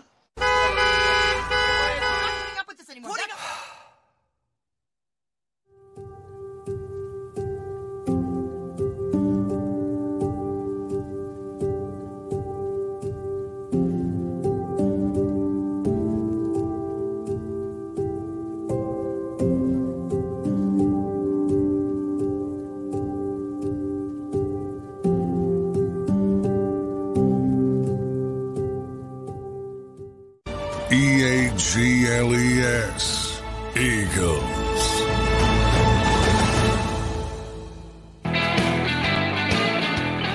Oh, it's a triple Mac attack coming your way. Jody McDonald, John McMullen, and Glenn Macnow, host of the Eagles pregame show, and of course, host on the weekends on W I P. Um, G-Mac, I know you were probably not listening to hour number one of the show today, but uh, we had on John, John Stolnis from Bleeding Green Nation. I asked him, what game is the must-see? Got to be down there for the Eagles this year. He said San Francisco. He said, secondly, maybe Buffalo. And he said, I'm trying hard to remember if during the Kelly era the Bills ever came in. There's there's not a, a rivalry between these two teams. And I had to look it up. nineteen ninety-six, Buffalo came in to play the Eagles. Jim Kelly against Ty Detmer. Wow. Yeah, Ty Detmer, I, baby. Ty Detmer gutted Jim Kelly, Glenn Macnow. You don't remember that? I do not. The, the Neither do I. I don't remember that game. I said, how could I forget? Macnow and I were working together at the time. Yeah. It's Bills Eagles. How the hell do I have no recollection of that game? The the the only real significant Bills Eagles game moment that I remember was the Randall Cunningham Ooh. run around the end zone, duck under Bruce Smith, throw the pass that ended up being a ninety-one yard touchdown to Freddie Barnett. That's that's my Eagle Bills kind of all time moment. Same here. I, that I remember. Yeah. Eagles Bills in nineteen ninety-six. Right over my head. Shame on me. Shame on you, though. Thanks for sharing in my shame. I appreciate that. Great. It's a long time ago, Jody. Yeah. I, I, I, we all had to look it up. That was, you know, that was pretty bad. That was the year Rodney Peete got hurt, and yeah. Ty Detmer had to play a lot, and the Eagles made the playoffs. Yeah, it That's did really well. Impressive. Uh, did really well. They listen. They had such good defense back then. Yeah. they could, they could win. Yeah, they yeah. did. All right. Speaking of defense, I talk about this year's Eagles defense. Linebacker. Johnny Mack and I keep coming back to this. Peter King wrote a column a couple of weeks ago, ranked the team, said, I hate doing this, but then he went ahead and did it. Power rankings of all the teams in the National Football League. And the Eagles number one. And he said, a team I can't find a weakness on. Uh, I think a little hyperbole by Peter there, because linebacker to me is a weakness. Even if you love N'Kobe Dean, which I do love them from the minute they drafted him in the third round. Uh, Nicholas Morrow, yeah, Christian Ellis has made a couple of plays in O T As, picked off passes in seven and seven. eleven on eleven going to be much uh, different, more difficult come September. Is linebacker a weakness for the Philadelphia Eagles this year, Glenn? I don't think it's particularly weakness, guys, because I think the way they de-emphasize linebackers makes it a less important position for the team, if that makes any sense. So it's not one where when you lose T J Edwards, when you lose Kaiser White, you're in terrible trouble because those guys – and I know, listen, they, the, uh, excuse me, Edwards made a lot of tackles. But when I think of the top twenty-five plays from last year, I don't know that T J Edwards or Kaiser White are in any of them. I think it's a plug-and-play position for them, and I think those guys should be able to come in. you know, we, we didn't see much of Nakobe Dean last year. We saw him a little bit in a couple of games. He looked good in those limited opportunities. By all accounts, he's really smart. He's going to wear the green dot, which means he's going to be the guy on the field all the time calling the plays. You hope because of his size he can hold up. But I think I think he should be fine based on how good he was in college.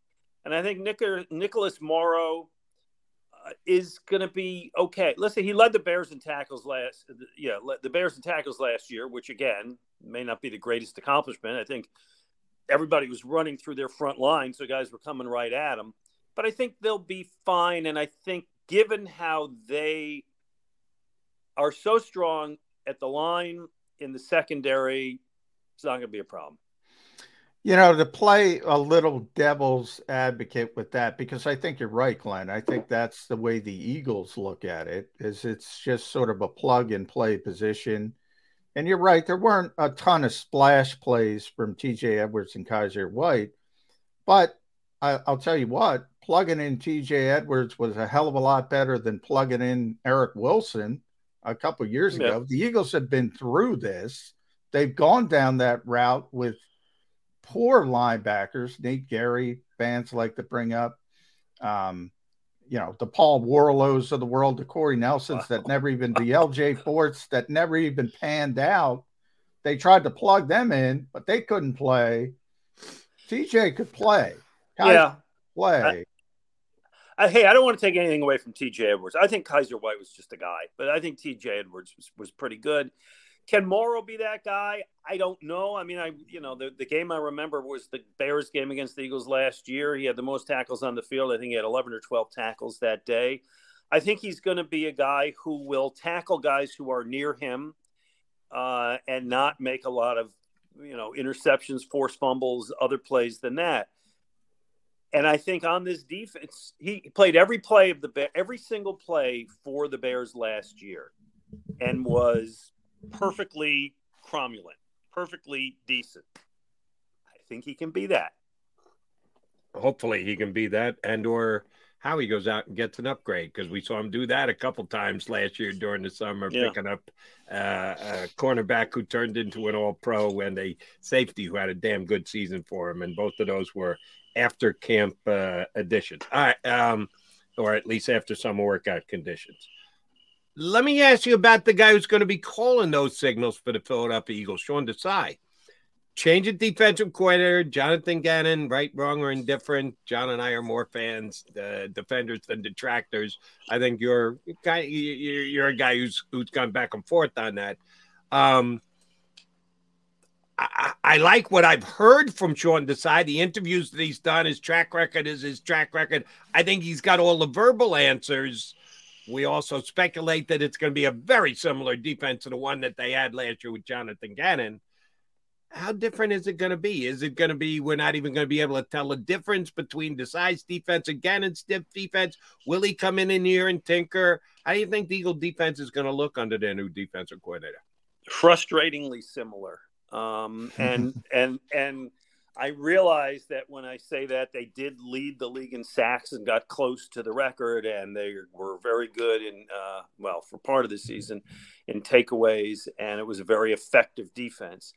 Um, I think it's going to be the same scheme. I think that's the scheme that Nick Sirianni wants to run, and so that's the scheme that they're going to run. I imagine, maybe just on a hunch and a hope, that Desai's going to be a little bit more aggressive, but I think that um, – barring big changes in personnel, it's going to be the same defense, the same scheme that it was last year.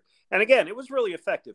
Yeah, I was not uh, the biggest fan of Jonathan Gannon. Um, I certainly wasn't one of the people who said he should be fired after eleven weeks when they were ten and one. Um, Evidently, but, we said it in a press conference. I don't remember it, but we were yeah, calling I for him either. To be fired. Yeah, he said it. Yeah, listen, yeah. Part of the reason that it's so easy to dislike Jonathan Gannon is because of some of the things he said after he left and his personality. And I think the Arizona Cardinals are going to be five and twelve this year, and that's perfectly great with well, me. Well, Bob, you're giving them a lot. Okay. I might be optimistic there, G-Mac. Okay. Yeah. All right, well, there you go. They'll be contending for the first pick of the draft. Um, so I, I just I don't think that's going to be – if you look at the top differences in the Eagles last year – it, it's not going to include the defensive scheme. All right, I'm I'm going to call myself out, Glenn, because I should have uh, sweet. I I should have asked Nick Sirianni in the very brief time we had the spring to see this team, what the hell is Matt Patricia doing here? And I forgot to ask. Yeah, what the hell is Matt Patricia doing here? What what? It's so bizarre to me for two reasons, Glenn. One, the Slay reason. That's the obvious one. Yeah. The less obvious one. You got a first-year defensive coordinator coming in with all these expectations. You just mentioned the seventy sacks, number two overall, number one in passing defense, and that wasn't good enough because they didn't like the defensive coordinator. So he's got those expectations. And now all of a sudden you got, you know, Mister Defense sitting on his shoulder with the Belichick tint or whatever that's worth, but people know him. People understand his reputation. Why is he here? And they created a spot. This spot didn't exist on this coaching staff. Senior defensive assistant. Now, yep. They also have Marcus Brady as the senior offensive assistant. Did they did they replace Jonathan Gannon and Shane Steichen with two people on each side of the football? I don't think so. Can we include chewing the pencil as one of the things that's particularly annoying yeah. about the guy? Yeah, right. Yeah, we get that sure. one in there, putting the pencil behind the ear. Yeah. Um, I hope not, and I don't think so, um, because I think just from the brief track record we have from Nick Sirianni, he likes and trusts young coaches. I'm I'm guessing, and again, John, because this stuff wasn't asked, I don't really know. But I'm guessing it's more of an advisor to the coach kind of role. Um, I know Nick Fangio was only in here for a short time last year, but maybe it's a longer-term version of that. Just kind of your, you know, listen, the the, the mob has, like, the, the regular advisors, and then they have the consigliere, who's kind of yeah, separate yeah. and just reports yeah. to the uh, the Don. Maybe he's, like, in that consigliere role. Could be, and I will make a prediction here. It will affect John more than you and I because he's down there every day, Glenn. Matt Patricia, not going to be made available very often, if oh, at all no. this year. No, and, they and will keep is. him well under wraps. He's not. We're, we're, you're going to have to get your answer from Sirianni and then decide whether you want to buy it or not, but you're not going to be able to get it straight from the horse's mouth. You are right. He's a consigliere that will be kept in the background this season. Mark my yeah, words. And, and may I say that those rare times, if and when he is made available, John, as you know, uh, having worked for Belichick, he's going to give you nothing. Yeah, yeah. Maybe yeah. a sneer. Well, except he was maybe a pencil to compare Darius Slay to some of the best cornerbacks in the N F L that got mm-hmm. him in trouble the last time he was there. But then he was the head coach. Now he's just a consigliere. So, yeah, he'll probably refer uh, back to his Belichick days. All right, G-Mac, I got a uh, important question for you. Did you get your uh, a- N F C Championship ring? Uh, no, that no. Uh, we know Howard got a Super Bowl yeah, Howard, ring. You know, Howard. He got a Howard. championship ring, no. and as the host of the Eagles pregame show, you should have one of those puppies yeah. too. You should uh, have a Super Bowl ring. By the way, why a, didn't they give you a Super a, Bowl ring? A, I, I do not, nor would I ask for one. Um, I think the freshest, the most refreshing approach to this thing is by uh, Mike Quick, because Mike Quick, of course, is a member of the broadcast team, also was given one. Yeah. And when I do public appearances with Mike, I say, Mike, I, I never see you wear your ring. And Mike says, I didn't earn a ring when I played. I don't deserve to wear a ring. The only people who deserve to wear the ring are the guys who played and the guys who coached. And so yeah. if Mike Quick doesn't think he's worthy of a ring, hey, this is my wedding ring. I wear it proudly. That's all I got. Good yeah. for you. Yeah, I agree. I agree with Mike. I'm I'm glad he thinks that way. But they yeah, gave I mean, maybe everything. The tra- if you're the trainer, if you're you know one, somebody yeah. else who's you know well the all... coaches, yeah, the yeah, trainers. Yeah, the, yeah, uh, you know, guys. Ricky's got one. Our our buddy Ricky Ricardo, he's got one. Um, you know, Howard's God got one.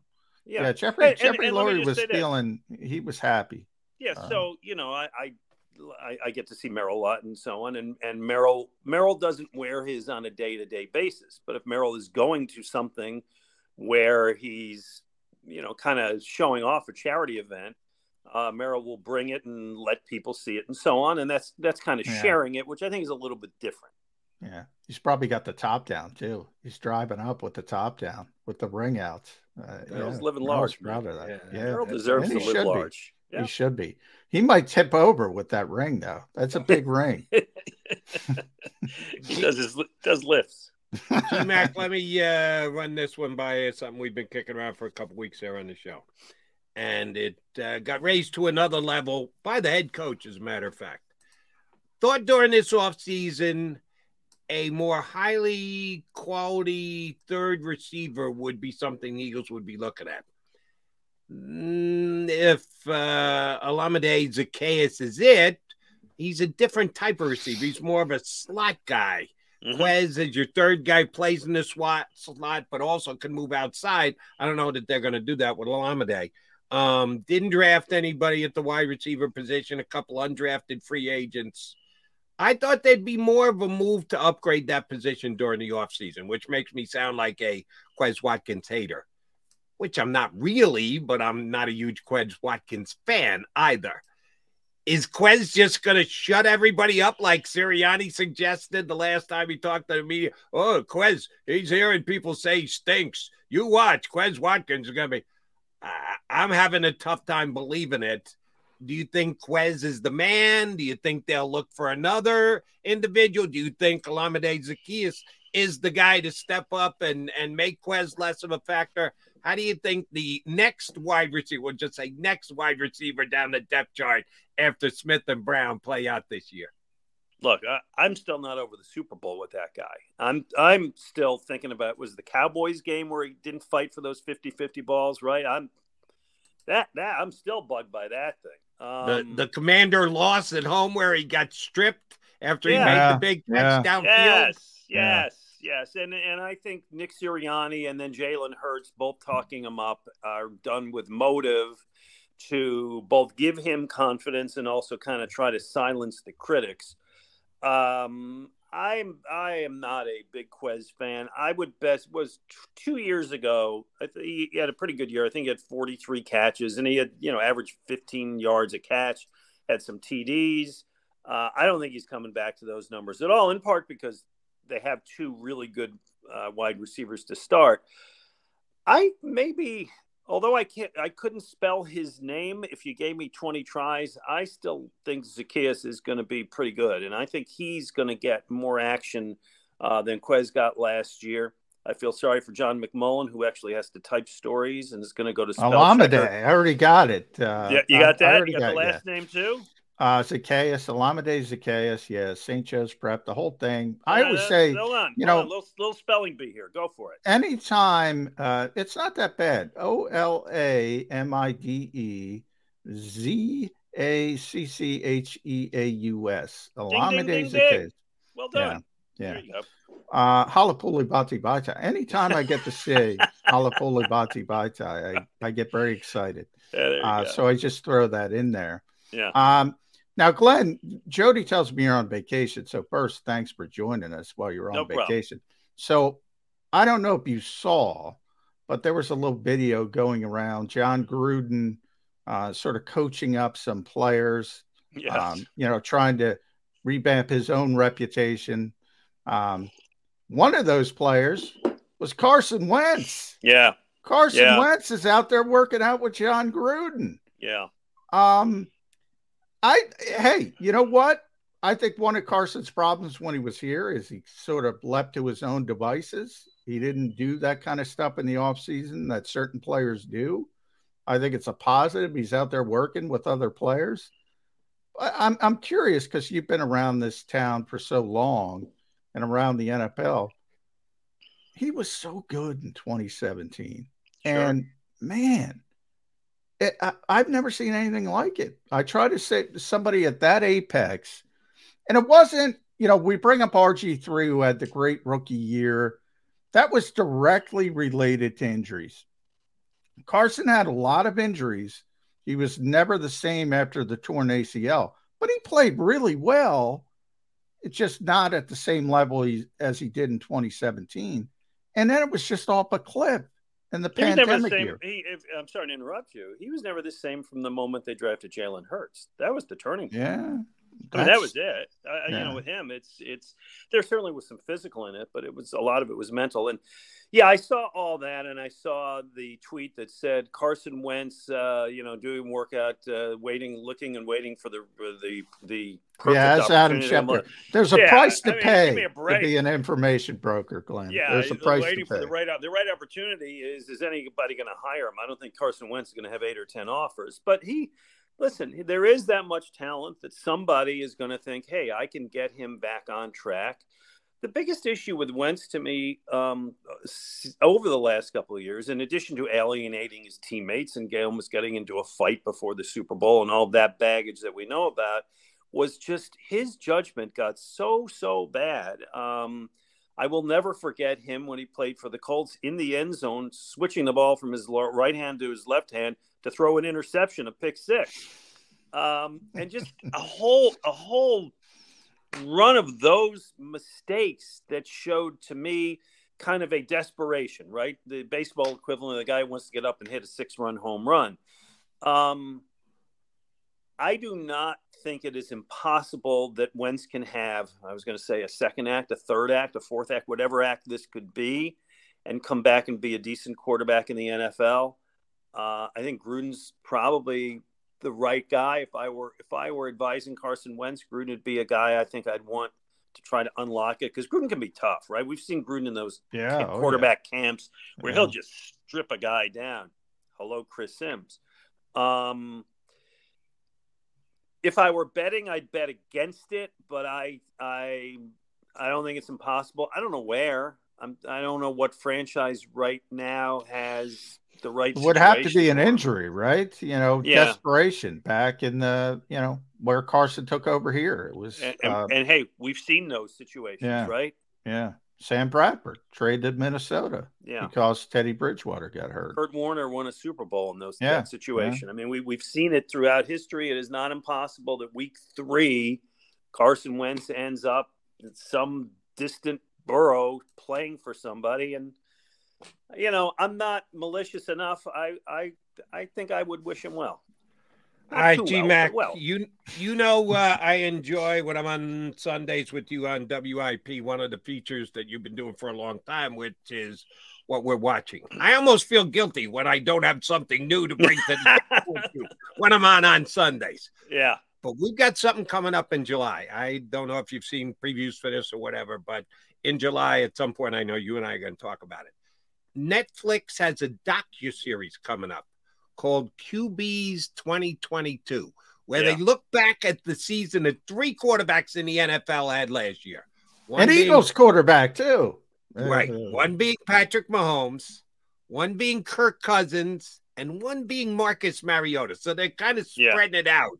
The yeah. high of the high, the high but limited, the uh-oh, what the hell happened here? So yeah. I actually like the three guys that they picked. Yeah. If you're an Eagles fan, and I know this is uh, kind of hypothetical, and you either have to watch them all or you have to watch none, would you rather see Patrick Mahomes and how the season finished for him? The Kirk Cousins comes into Philadelphia uh, and proves he can't win at night, and Jeff- yeah. Jefferson does nothing against that Eagle defense.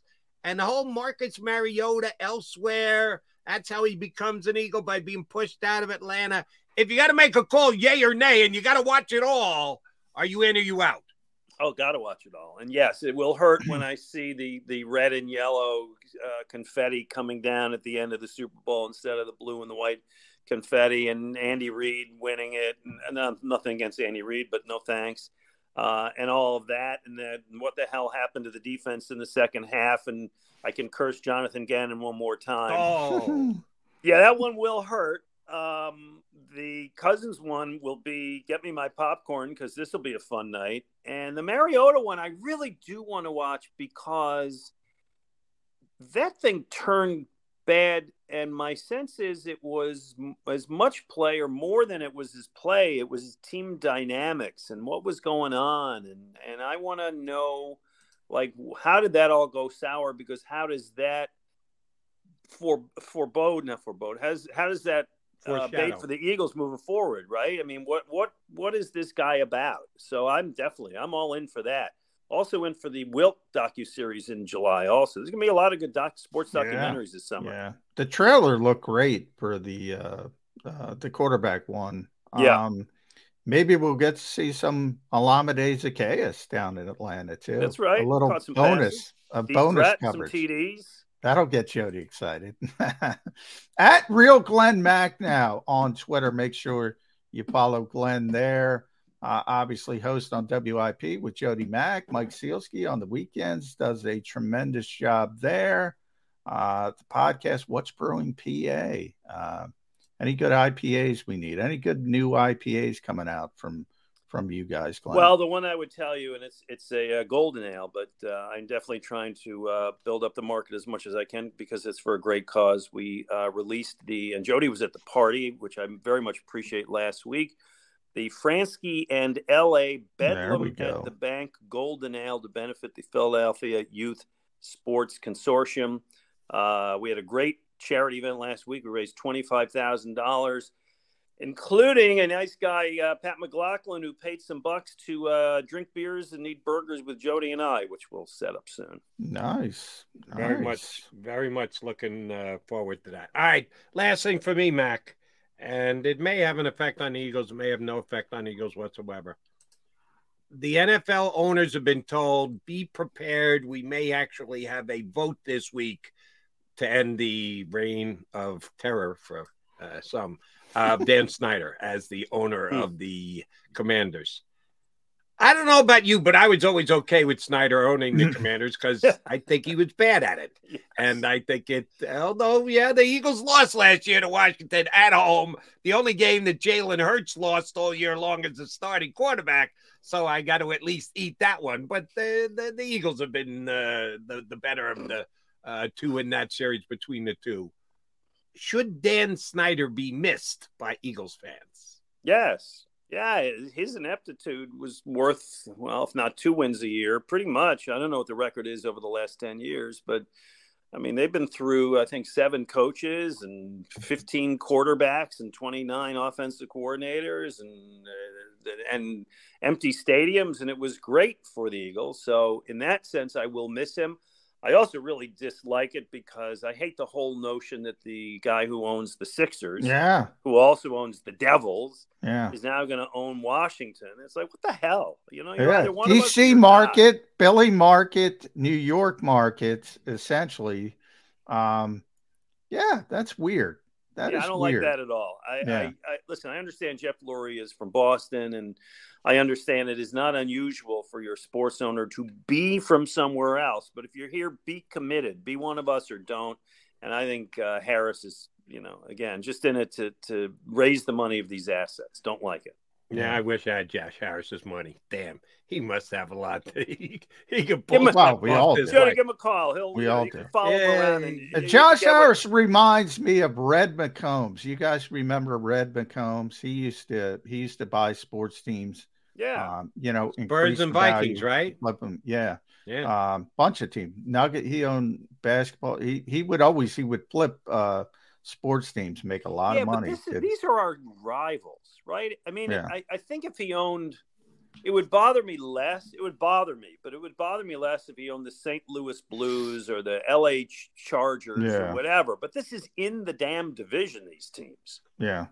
Yeah, but see, when he has to go there, he's actually got to get in a plane. Now all he has to do is helicopter. You helicopter down from New York. So we're going to see him in the owner's box at Washington games? Uh, maybe with the new stadium.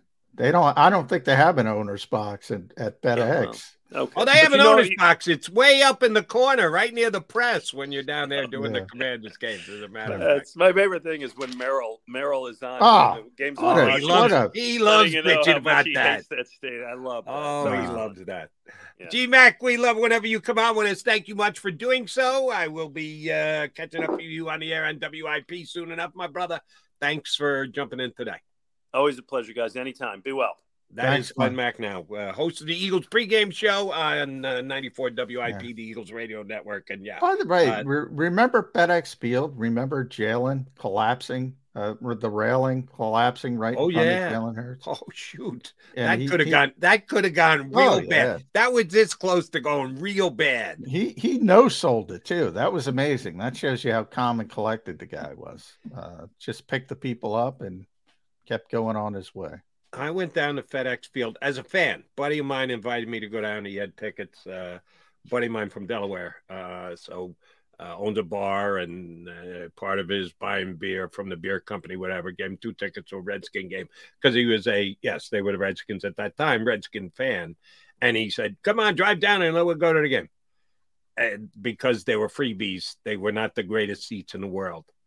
The incline in that stadium, walking up the stairs on the top level, I seriously had to like sit down and take a rest. It was serious work to get up as high as we were sitting. And I was dead tired. I said, guess what? Start, you're going to get the beers. I'm not going anywhere. These stairs are ridiculous. I'm not going back down and coming back up with beer in my hand. Oh, I man, need that, to, that I place is... And this is fifteen years ago. This wasn't last year that no. the old man McDonald couldn't get up and down the stairs. No, this was McDonald in his forties couldn't get up and down the stairs. That place is such a dump for an N F L. They had a sewage pipe leaking on fans. Uh, it, it it is awful. It is awful. They um, do need a new stadium, and uh, see if Paris can get it done. Uh, but that that is just a- oh, he'll get it done. Uh, they'll they'll. I mean, they'll be giving him.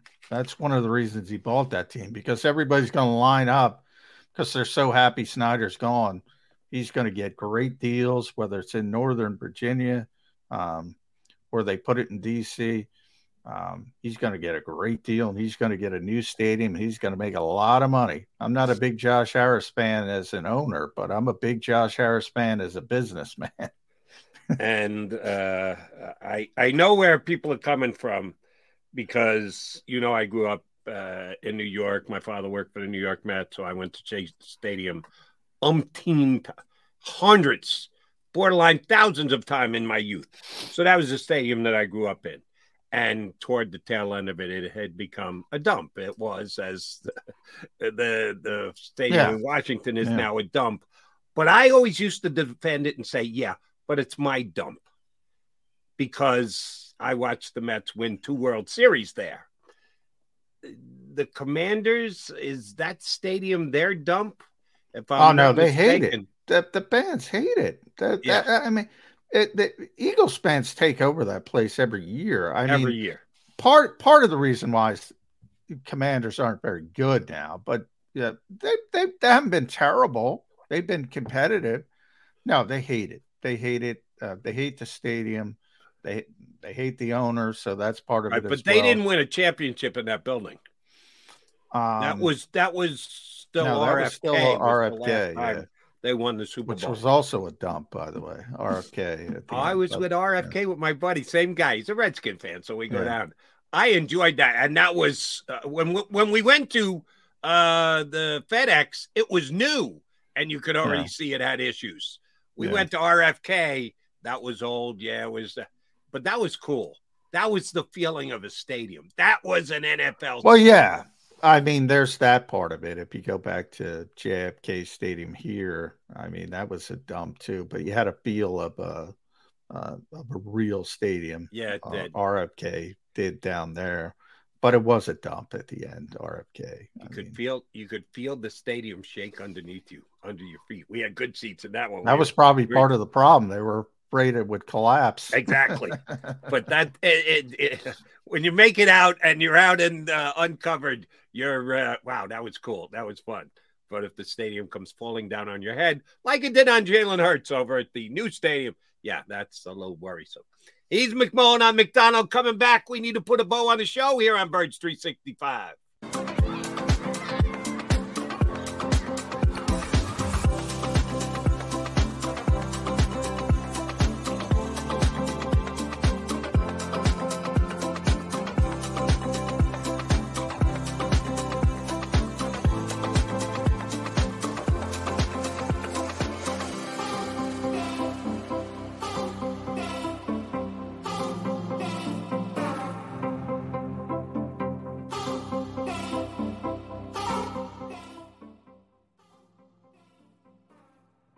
Heading down the shore.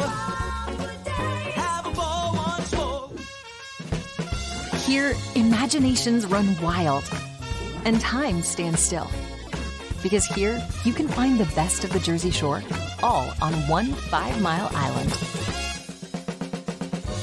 So leave the old you behind and get lost in the woods. Wild, wild, wild wood days.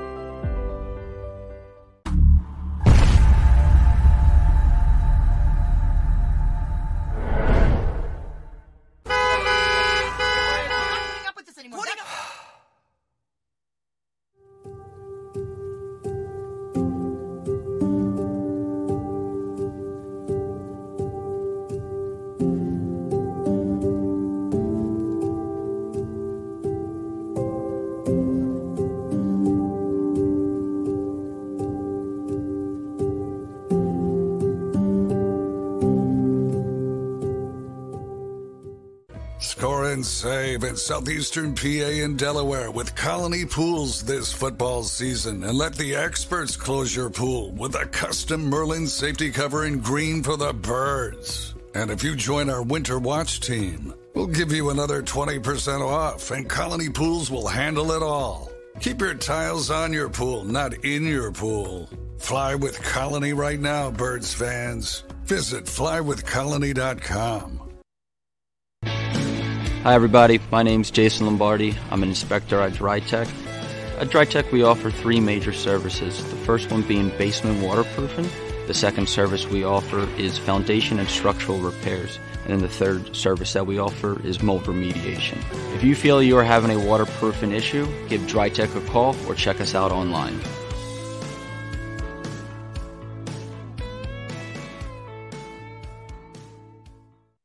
E A G L E S, Eagles.